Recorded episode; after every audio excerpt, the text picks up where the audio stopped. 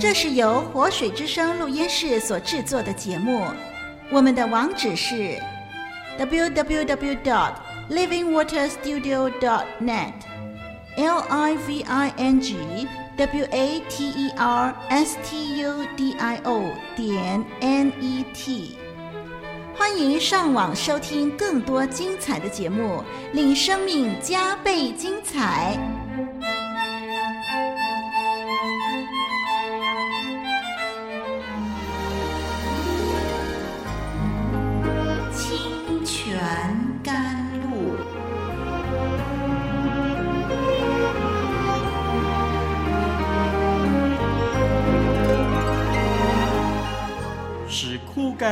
水之地得到滋润，叫郁闷无助之心得着安慰，令软弱疲乏之灵得以更新。欢迎同来之曲《清泉甘露》。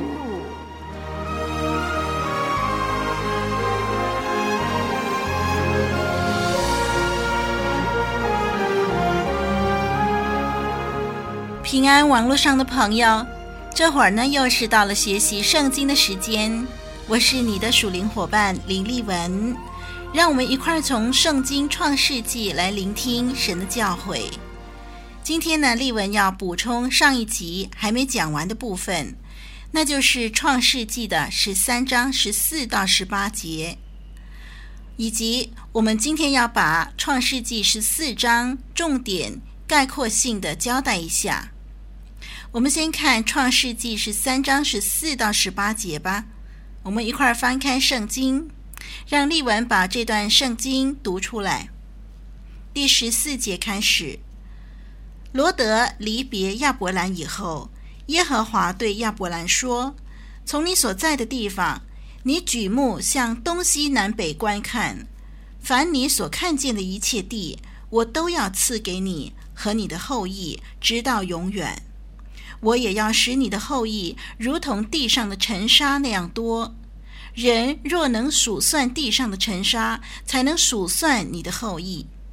你起来，纵横走遍这地，因为我必把这地赐给你。亚伯兰就搬了帐篷，来到希伯伦曼利的橡树那里居住，在那里为耶和华筑了一座坛。我们谈过了，当亚伯兰把选择权让给罗德，罗德为自己选择了肥沃的约旦河全平原。看来亚伯兰实在是吃大亏了。但是神应许他，亚伯兰所看见的一切地都要赐给他。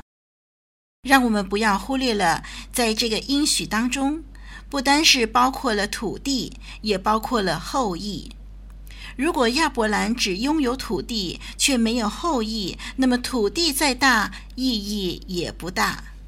但是如今，神应许他要把土地赐给他以及他的后裔，他的后裔可以不断的继承土地的拥有权，直到永远。这实在是令承受应许的人雀跃万分。还有更宝贵的是，亚伯兰和撒莱没有儿女，但是在神的应许当中，他们将拥有后裔，这是何等的好消息啊！值得注意的是，当神应许亚伯兰会有后裔的时候，将后裔和土地相连结了。我们看到第十六节说：“我也要使你的后裔如同地上的尘沙那样多。”人若能数算地上的尘沙，才能数算你的后裔。神不但是赐给亚伯兰后裔，并且应许他将会拥有数不尽的后裔。我们再注意第十七节，十七节这里呢有一个字“走”。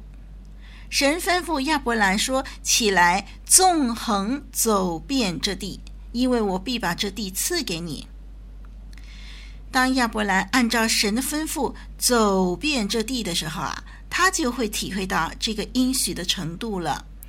哇，他会发现这个他的后裔啊，将要如同尘沙那样多，多到数不清。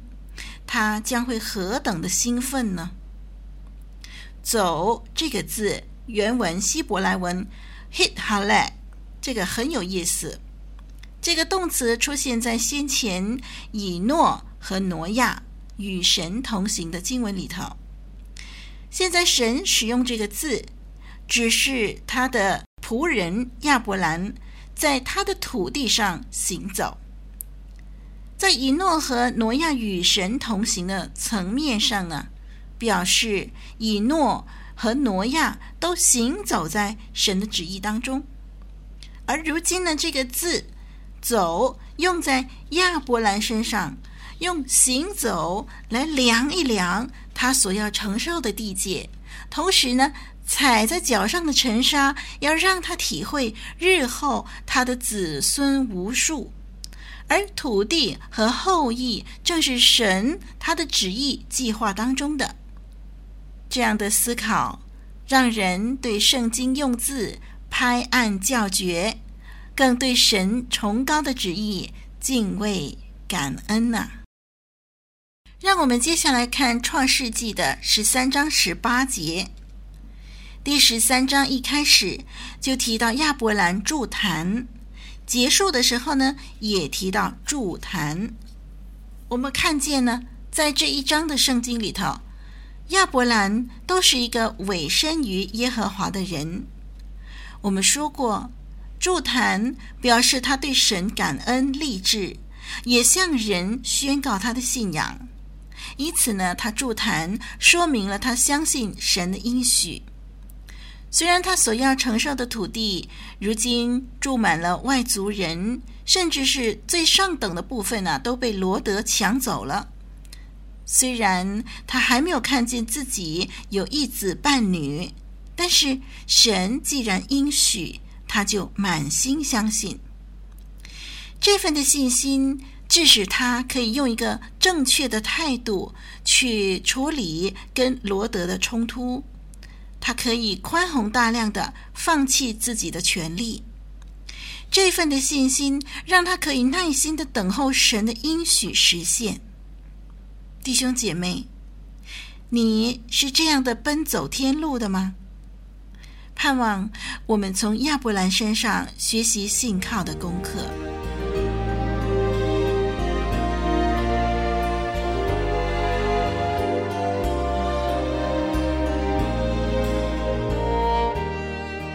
亚伯拉罕生平，信心之父教宗，无所保留，全然献上。艰辛倚靠，一生顺服。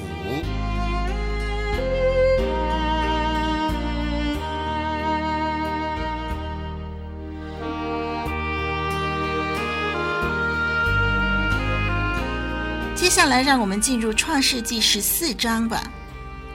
让丽文把这一章的信息概括性的跟您分享，以后在节目中我们才详细的分析。传统上呢，我们称《创世纪》第十四章的内容是四王与五王的战争。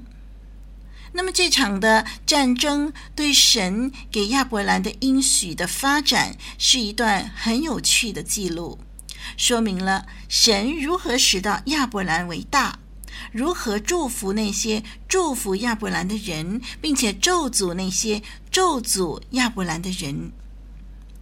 神在创世纪的第十二章对亚伯兰的应许，在亚伯兰生平当中一点一滴的兑现了。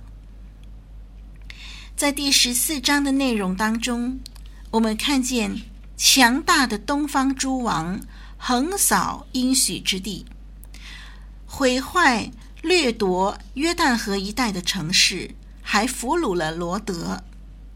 亚伯兰和他家中的壮丁联合追击，救回罗德和财物。当他被撒冷王麦基洗德祝福以后，所多玛王就提议要送亚伯兰财富，但是亚伯兰发誓不拿所多玛王任何东西。他宁愿等候神的祝福，因为如果因着这些的战利品使他欠了这个异教之王的人情，那实在不划算，也让神给他的祝福大为失色。这件事情给我们很重要的提醒。首先，人常常在得到胜利之后，兴奋的情绪会让人自己没有办法冷静地去面对周遭的事物，以致做出鲁莽的行为，铸成大错。其中一个例子就是面对利益当前、处理失误而被纠缠牵绊。亚伯兰和所多玛王的会面出现在这段事迹的最高潮。在亚伯兰大获全胜，他最脆弱、最容易受引诱、最容易做出错误抉择的时刻，我们看见亚伯兰的回应如何，实在是可以考验他个人的品格素质。多少人都在这关键点上失败了。所多玛王的礼物是亚伯兰在承受神的应许上所面对的挑战。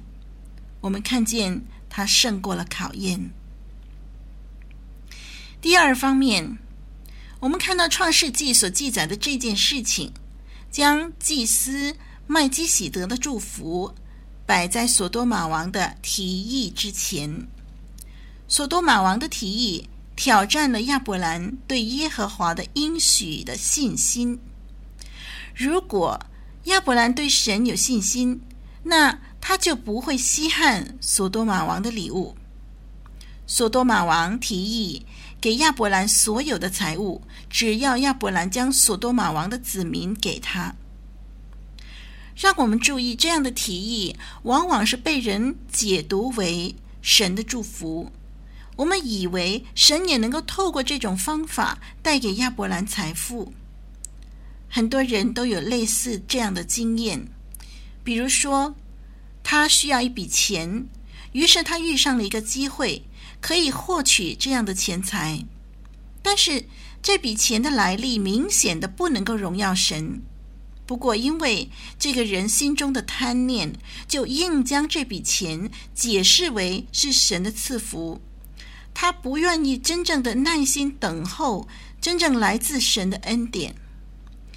这些的情形包括了工作上的抉择、伴侣的抉择、金钱的抉择等等。在等候的过程当中，有许多的诱惑，因为实在吸引人。所以人就常常昧着良心，把它当作是从神而来的赐福，走上不讨神喜悦的路，结果付出的代价比先前更大。听众朋友，让我们想想，难道天地之主不能够从更高尚圣洁的方法来赐福我们吗？难道天地之主还要借助于罪恶的力量才能赐福我们吗？我们看见，在所多玛王向亚伯兰提议之先，有麦基洗德的祝福，并且提到真神。这位麦基洗德相信亚伯兰的胜利是来自至高的神。这位神应许亚伯兰得福。他这番话就激励了亚伯兰对神的应许满怀期待。麦基洗德的祝福必定是挑旺了亚伯兰的信心，使他能够抗拒，呃，从所多玛王这个垂手可得的呃财富或者说福气。我们看见亚伯兰对神的应许有信心。因此，他有力量。他的力量的根源就在于他想到神的应许，以致他能够辨明所多玛王的提议只不过是使人徒增困惑，使人偏离真实信仰罢了。亚伯兰于是很清楚、坚定地拒绝所多玛王的提议。他不想让所多玛王占便宜，说是他使亚伯兰富足的。亚伯兰想要的是比战利品更持久的事物，那就是神的祝福和应许。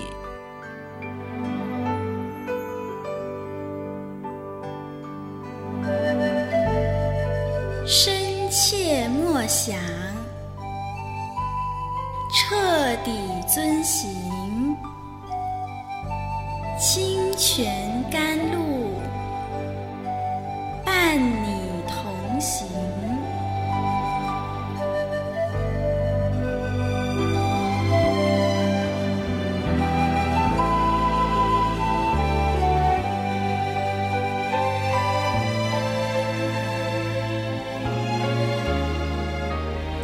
让我们继续思考，麦基洗德的话提醒亚伯兰，他将要繁荣兴盛，并且指出是谁使他兴盛的，当然就是神了。亚伯兰因此决心从神那里获得一切，而不拿所多玛王一针一线。弟兄姐妹，我们应该以这个原则框架我们的生活。让所有的成功、喜乐、安慰、兴盛都是来自神，都是倚靠神的。我们要如何分辨何者是来自神，何者不是呢？从创世纪十四章，我们看到的原则就是：亚伯兰他知道所多玛人和他们的统治者的邪恶的本质。亚伯兰辨明所多玛王的动机可能危害了神未来计划的声誉。他不希望所多玛王有任何机会对他所得的祝福邀功，因此分辨赐予者或者说提议赐予的人的本质和动机，就是最基本的原则了。我们分辨那个给我们这些好处的人的动机和本质，或者说我们分辨那个向我们提议的人的本质和动机，那么这个呢，就是我们分辨的原则。如果给我们东西的是出于不敬畏神的人，或者说，呃，给我们东西的人他的动机是不纯正的。那么我们就大胆的拒绝从对方而来的好处。如果福气是来自神，那我们一定会享用得到的，哪怕我们错过机会呢？您说是吗？弟兄姐妹，我们希望得到从神而来的福气。那么当神赐福我们的时候，我们要更多的为神的荣耀而愿意放下自己个人的利益，以满足神的心。好，让我们今天暂时学习到这儿。愿神祝福你，我是丽文，再会。